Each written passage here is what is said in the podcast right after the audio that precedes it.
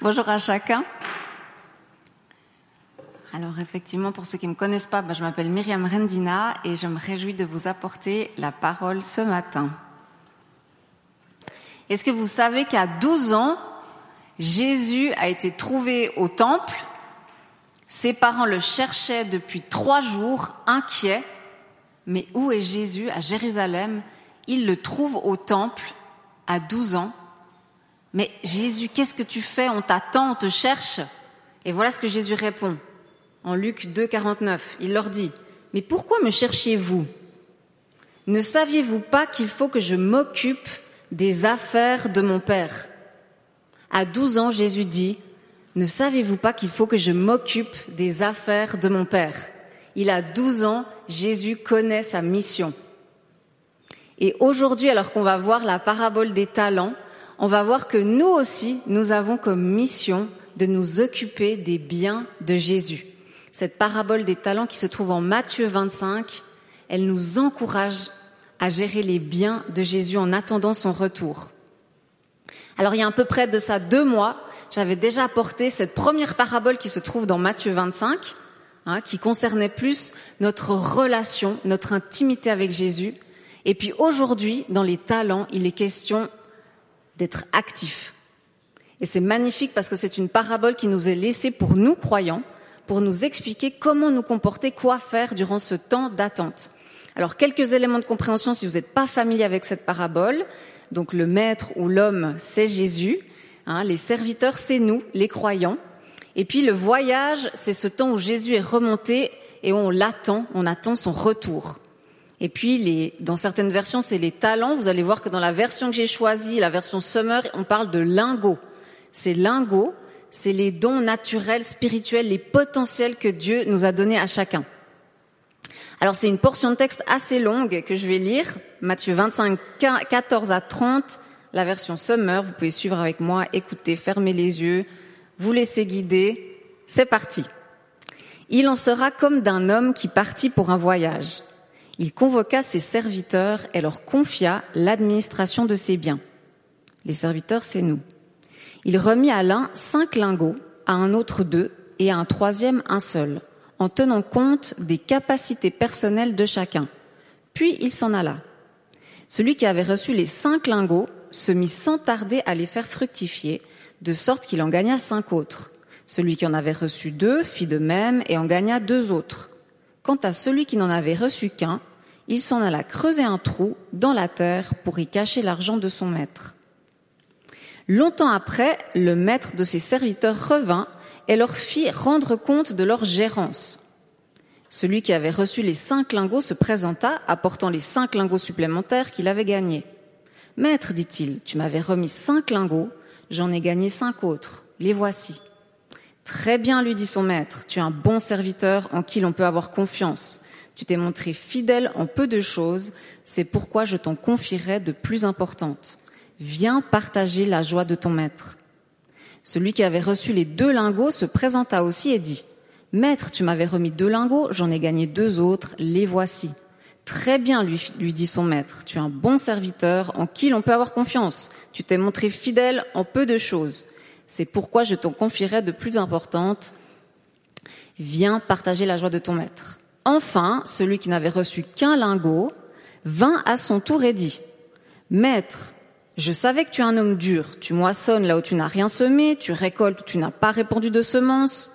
Alors j'ai pris peur et je suis allé cacher ton argent dans la terre. Voilà, prends ce qui t'appartient. Mais son maître lui répondit, Vaut rien, fainéant, paresseux dans certaines versions. Tu savais que je moissonne là où je n'ai rien semé, que je récolte là où je n'ai pas répandu de semences, eh bien tu aurais dû placer mon argent chez les banquiers. Et à mon retour, j'aurais récupéré le capital et les intérêts.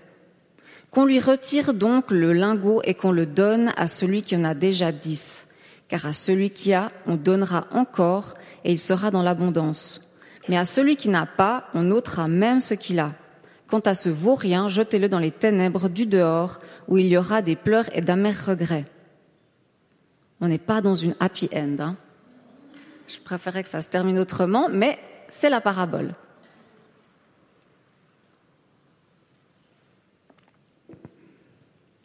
Ce matin, ensemble, on va essayer de comprendre comment être, comment faire partie de ces deux bons et fidèles serviteurs.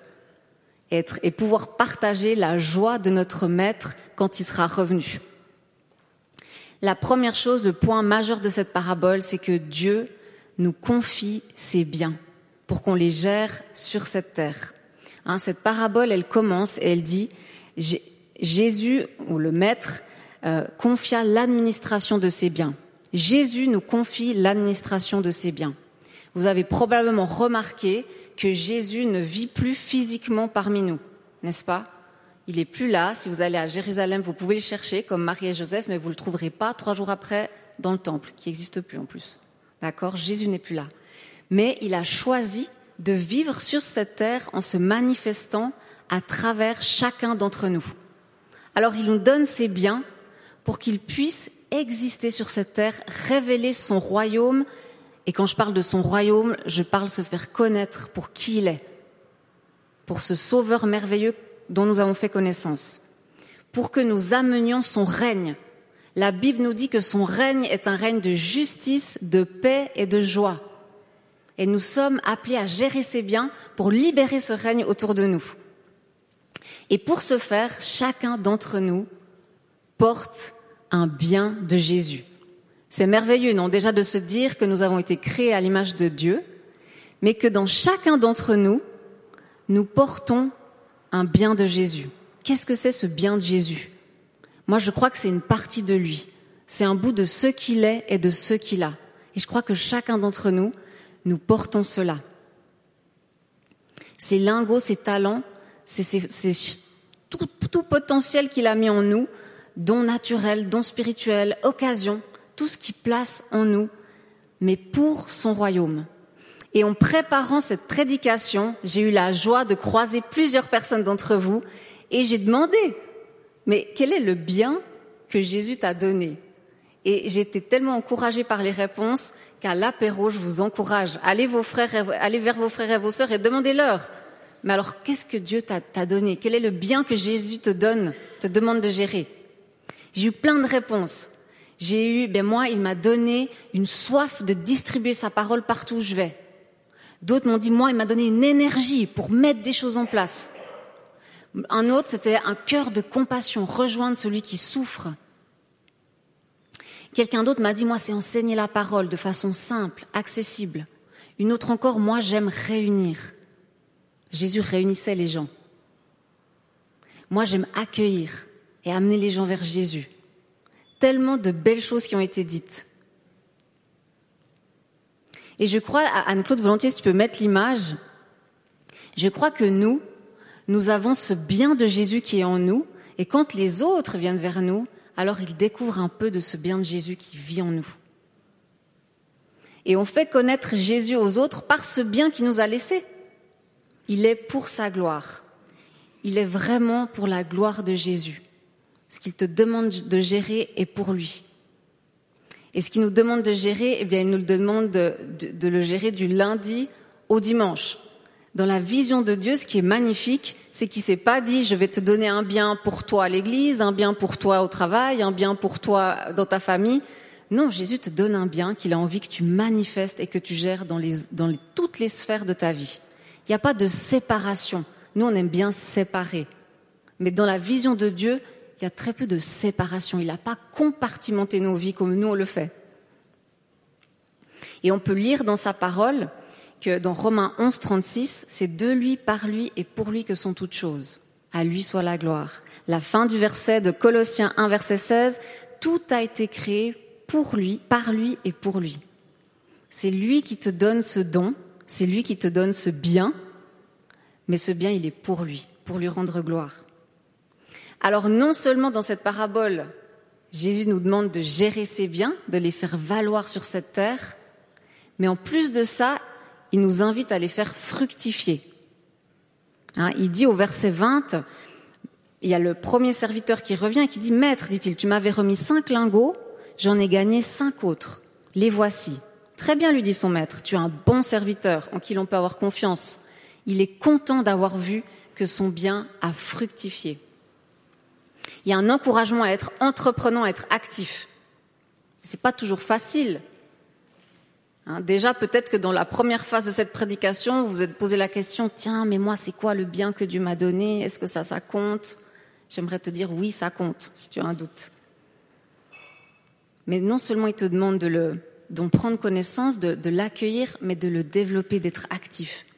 Parfois, c'est pas évident parce que on interprète ce que c'est être entreprenant avec nos propres conceptions, avec ce qu'on voit dans cette société, être productif, faire du nombre, croître, etc., etc.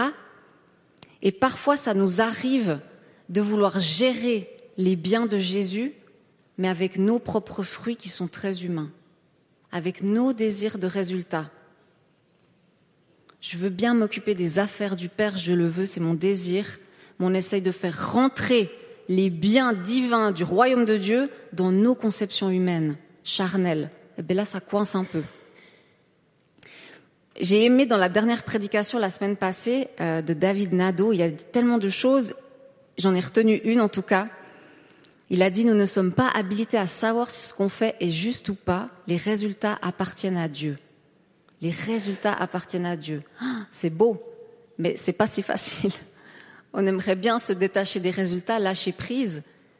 Mais c'est pas si évident parce que quand je mets mon don en action, mon potentiel, qu'est-ce qu'alors me dit que je suis juste ou pas, si c'est pas le résultat? Sur quoi est-ce que je dois m'arrêter pour savoir si c'est juste ou pas? Si je suis juste, si je suis bien, etc. Et puis, ben, quand on regarde la parole, euh, et je crois qu'on a tous besoin d'être continuellement renouvelés dans notre intelligence, lire la parole et s'intéresser à ce qui s'y passe nous aide. Quand on regarde la vie de Jésus, il s'est occupé des affaires de son père et puis il est mort à la croix. Étienne, un diacre consacré, a terminé lapidé. Paul, qui avait le zèle de l'évangile, a passé une bonne partie de sa vie en prison. Alors oui, nous, évidemment, avec le recul, on voit le fruit on se dit, ouais, eux, ils ont vraiment doublé la mise. Hein. Mais sur le moment, est-ce que vraiment, eux, ils s'attendaient à ça? Est-ce qu'ils se sont dit, ouais, bah, si c'est ça le résultat, passer une grande partie de sa vie en prison, c'est quand même compliqué. Hein? Ce qui est beau dans tous ces exemples, c'est que chacun a été fidèle, a été obéissant. Et je crois que plutôt que de chercher le résultat, cherchons à ravir le cœur de Dieu, à vivre dans l'obéissance, dans la foi. Cette semaine, j'ai parlé avec une connaissance qui, qui se trouve être euh, un collègue et en plus pasteur aussi. Euh, et il, il, me partageait un voyage qu'il a fait au Népal. Il y a de ça quelques années, il était avec une petite équipe et puis ils allaient euh, pour amener l'évangile. Ils arrivent dans une guest house et puis ils commencent à parler avec, euh, avec le, le responsable de la guest house. Il m'a raconté l'histoire il y a six jours. Hein. Je vous la redis le plus fidèlement possible, mais c'est possible que, j'oublie quelques éléments. Il parle avec ce monsieur, ils en viennent à l'évangile, et puis ce monsieur lui dit, mais vous savez, ici, dans, sur tant de kilomètres à la ronde, vous allez croiser que des chrétiens. Tout le monde est déjà converti. Alors là, ils sont étonnés. Ils se disent, bon, d'accord, mais comment ça se fait que tout le monde soit converti dans cette zone du Népal reculé, etc. Et puis le, le, responsable de la guest house lui explique, il lui dit, mais leur explique, il y a quelques années de ça, donc cette histoire, elle m'est vraiment racontée en direct. Hein. Vous savez, des fois on raconte des histoires, des histoires, mais ça c'est vraiment c'est un lien direct qui me l'a raconté. Et, et, il lui dit, ben en fait, il y a quelques années de ça, un monsieur est passé, et puis en fait, ben il avait une Bible en main. C'est une histoire de Gédéon que je vous raconte en fait. et puis sa Bible, il l'a laissée dans la guest house. Une personne est passée, elle a lu cette Bible, elle s'est convertie, puis ça fait effet domino. Touk, touk, touk, touk, touk, touk, touk, toute la vallée s'est convertie. Oui, waouh. Alors c'est clair, cet homme, mais cet homme, il n'en sait rien, il est parti. Il sait pas du tout que la vallée est convertie. Donc si on regarde au nombre de conversions qu'a fait cet homme, bah pour lui, il a zéro, il a zéro résultat en fait. Il va se dire, bah voilà quoi, moi j'ai pas de conversion. Maintenant, si on regarde le résultat, si le résultat prend sa place dans l'obéissance que cet homme a eue cette soif de dire, mais moi, cette parole, je la connais, je sais qu'elle peut changer des vies parce que toi, Jésus, tu es la vérité, le chemin et la vie. Alors je choisis de laisser cette Bible ici et d'avoir la foi que tu feras le reste. Alors si on considère ça comme étant le résultat, ben cet homme, il porte beaucoup de fruits. Apprenons à poser nos yeux sur l'obéissance plus que le résultat. Ce que je trouve beau dans ces personnages bibliques, dans l'histoire de cet homme, c'est que dans la gestion des biens de Jésus, ce qui les a poussés, c'est non seulement la compassion, mais c'est vraiment leur relation avec Jésus. C'est le fruit de leur relation avec Jésus qui a, qui a fait multiplier ce qu'ils avaient. Et si on revient à notre parabole, je relis ce passage à partir pardon, du verset 20. Maître, dit-il, tu m'avais remis cinq lingots, j'en ai gagné cinq autres, les voici. Très bien, lui dit son maître, tu es un bon serviteur en qui l'on peut avoir confiance. Tu t'es montré fidèle en peu de choses. Tu en auras plus. C'est le cœur de la parabole, la fidélité qu'on donne à Jésus. C'est là c'est grâce à ça qu'on porte du fruit. Et puis qu'est-ce que ça veut dire la fidélité? Vous êtes d'accord qu'on est fidèle que si on est en relation? On ne parle pas de fidélité si on n'est pas en relation. Moi, j'ai choisi la COP plutôt que la Migros. Je suis fidèle à la COP parce que j'y vais, parce que je vais faire mes courses. Si je mets pas un pied à la COP, on ne parle pas de fidélité. C'est pareil en couple. Si on n'est pas en relation avec une personne, on ne peut pas dire qu'on est fidèle. Donc quand Jésus valorise sa fidélité, il valorise la relation du serviteur avec son maître. Et puis ce mot fidélité en grec, c'est le même mot, il prend sa racine dans la foi. Et dans cette parabole, Jésus met en lumière la foi des serviteurs, la, foi qu'ils ont en Jésus.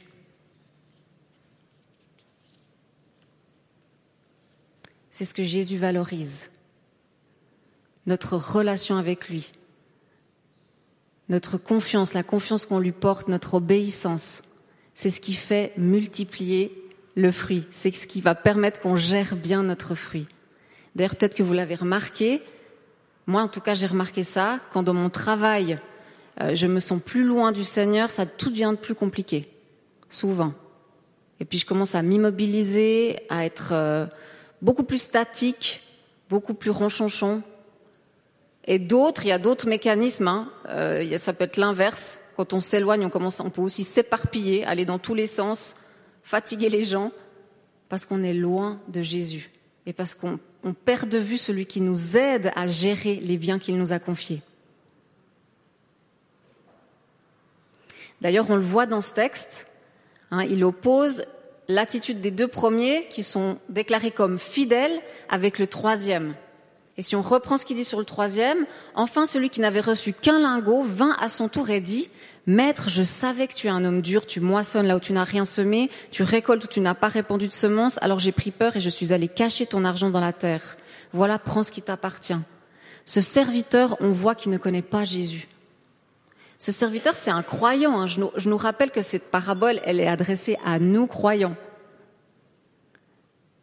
Ça veut dire que bien qu'il soit croyant, il est loin de son Dieu. Et quand on est loin de notre Dieu, il connaît pas Dieu, il connaît pas Jésus. C'est-à-dire qu'il interprète qui serait ci, qui serait ça, et du coup, il n'a pas la bonne attitude. Il connaît pas Jésus et il ne gère pas bien ce qu'il lui a donné, parce qu'il avait reçu quelque chose. Il est traité de serviteur inutile et paresseux. C'est fort comme mot. Dans ce texte, il lui dit, mais si tu avais peur, si du coup tu croyais que j'étais si méchant, etc., mais tu aurais dû aller vers les banquiers. Tu aurais dû placer mon argent chez les banquiers et à mon retour, j'aurais récupéré le capital et les intérêts. J'ai lu un commentaire, j'ai trouvé ça très intéressant, qui disait que ces banquiers, si on se sent coincé, si on ne sait pas comment évoluer, si on se sent loin de Dieu, ce commentaire disait que les banquiers, bah, c'est le corps de Christ.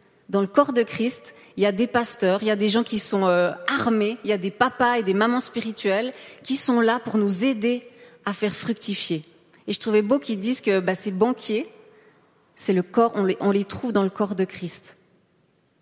Alors ce matin, si tu sais pas comment faire, si tu es aussi bloqué ou que tu te sens éloigné, n'hésite pas aussi à demander de l'aide à tes frères ou à tes sœurs. Et puis pour terminer, mon dernier point, euh, nous avons tous reçu des biens gérés. On a un dépôt, chacun a un dépôt de, Jésus en lui. Tu portes quelque chose de Jésus en toi, une ou plusieurs choses, qui est appelé à rayonner, à toucher les gens autour de toi, à amener le règne de Jésus avec ta couleur, avec qui tu es. Mais tu as ce dépôt en toi et par une vie d'obéissance, par une relation avec Jésus, eh ben ce, bien peut se déployer et, déployer même, le, je dirais, l'odeur de Jésus tout autour de toi. Mais il nous reste encore un problème pour ce matin, parce qu'il y en a peut-être d'autres, mais c'est celui que le Seigneur m'a mis à cœur ce matin. C'est le mépris de soi. Dieu nous donne, il est généreux. Pour chacun, il a donné. À certains plus, à d'autres, euh, euh, je veux pas dire moins, mais dans le texte, il dit qu'il donne selon les capacités. Ça veut dire que Dieu, dans son amour, ne te donne pas au-delà de tes forces, des choses qui seraient trop grandes. Si tu as l'impression que c'est trop grand, ça veut dire que tu es loin de lui. Reviens près de lui si tu as l'impression que ta mission elle est trop grande. Mais des fois, on se bloque tout seul. Parce que le Seigneur est généreux, il désire libérer quelque chose en chacun de nous, mais on le méprise. D'ailleurs, dans la première partie, si tu as eu un doute sur le bien que Jésus t'a confié, c'est possible que tu le rabaisses un peu, que tu ne le considères pas assez. Dieu est généreux, il est parfait, il ne s'est pas trompé. On l'a entendu dans une prière, il nous a créés comme des créatures merveilleuses. Mais parfois on amoindrit ou on méprise ou on rabaisse, si le mot est trop fort, ce qu'il a déposé en chacun de nous. Et si parfois on a des mots dans notre façon de fonctionner où on se compare beaucoup, on a l'impression que les autres font toujours mieux que nous, ou qu'on a une attitude où on reste en retrait, parce que les autres font, puis de toute manière on n'est pas si on n'est pas ça, ou si on se dit mais lui fait déjà, j'ai pas besoin de faire, c'est possible qu'il y ait une partie de toi qui soit pas tout à fait réconciliée et que tu aies besoin de reconnaître ce que Jésus pose en toi. Pourquoi? Parce que quand Dieu nous a créés, il s'est pas dit je vais en faire deux ou trois avec les dons identiques, comme ça s'il y en a un qui capote et qui arrive pas, je pourrais utiliser l'autre. C'est pas ce que Dieu s'est dit. Quand il nous a créés, il a déposé quelque chose de lui et il s'est dit je veux qu'avec ta couleur, avec qui tu es, ça vive. Ça veut dire que s'il y a déjà 100 prédicateurs ici et que tu sens que tu as quelque chose avec la prédication, bah va falloir quand même te lever parce que peut-être qu'après il va t'emmener ailleurs si tu sens que tu as des paroles prophétiques, on a eu des super enseignements là-dessus, tu sens qu'il y a des choses prophétiques, mais tu dis, ouais, il y a déjà tout le monde qui prend le micro, bah, tu vas jamais développer ton don, ton don. Il faut se lancer. Il faut commencer. Et se dire que les autres ont déjà, et que ça veut dire que nous, on n'a pas besoin, c'est une pensée humaine. C'est pas la pensée de Dieu. Parce que tu sais pas encore où le Seigneur va t'emmener. Et peut-être que oui, si le terrain est saturé, mais il y a vraiment de la place, hein. Le jour où, on aura une nation d'adorateurs, on pourra s'arrêter, mais ce n'est pas le cas. Donc avec ta couleur, avec qui tu es, il veut faire quelque chose de spécifique. Le problème, c'est que quand on méprise ce qu'il nous donne, eh bien, il y a un bout où on méprise Dieu aussi. Parce que c'est lui qui a choisi ce qu'il voulait nous donner. C'est lui qui a décidé qu'à tel âge tu aurais ça, puis quand tu seras aîné, je vais te donner autre chose que tu pourras développer. Quand tu seras dans le troisième, quatrième âge, il y aura autre chose. Puis quand tu es jeune, il y aura ça. Mais si je méprise ça, si je le rabaisse, alors je rabaisse celui qui me le donne. Et son plan parfait pour chacun d'entre nous. Jésus a 12 ans, à 12 ans, était dans le temple en train d'enseigner, certainement des rabbins qui étaient bien plus émérites que lui, mais il était dans sa mission, pleinement confiant que le Père l'établissait. Dieu est bon, il est saint et il est parfait. Et il s'est pas trompé avec ce qu'il veut développer, ce qu'il te demande de gérer. Si vous avez vu sur ce flyer Momentum, là, ces soirées qu'on va vivre ensemble, au dos, il y a un verset du, livre d'Esther qui est, cité. Esther a été établie, elle a été placée dans une situation particulière, et puis son, son, père adoptif lui, dit, lui propose, lui dit qu'est-ce qu'elle peut faire, puis elle essaye de se dérober à un moment donné. Parce que justement, je ne sais pas, peut-être qu'elle, du coup, elle méprisait elle aussi un peu ce que Dieu lui avait donné. Et puis son Mardoché lui dit, mais qui sait Peut-être est-ce pour une circonstance, telle que celle-ci que tu es parvenu à la royauté. Et j'aimerais vous encourager aujourd'hui. C'est pour un temps comme nous vivons que Dieu t'établit, qui te donne un bien, qui veut faire de toi le gestionnaire de ses biens. C'est pour un temps comme nous sommes en train de vivre, dans l'église, en dehors, dans ton travail. Il ne s'est pas trompé. Tu es l'homme et la femme de la situation. Je termine sur ces paroles et puis je vous invite, on va prendre quelques instants pour juste laisser descendre tout ça et puis après on va vivre un temps de prière. Parce que si tu te rends compte que oui, c'est vrai, peut-être que tu méprises une partie, que tu dénigres ou rabaisses quelque chose que Dieu t'a donné, ou que tu te dis euh, oui, je suis plus dans la tranche d'âge adéquate ou je suis pas encore dans la tranche d'âge adéquate, bah ça joue pas, mais on peut demander pardon au Seigneur et revenir à lui. Alors on va prendre ce temps. Seigneur, on veut prendre ce temps maintenant, quelques minutes de silence et ouvrir nos cœurs. Contrairement à ce troisième serviteur, Seigneur, nous déclarons que tu es bon et parfait et que dans ta science, il n'y a pas d'erreur. Alors nous voilà devant toi, Seigneur. Parle à nos cœurs.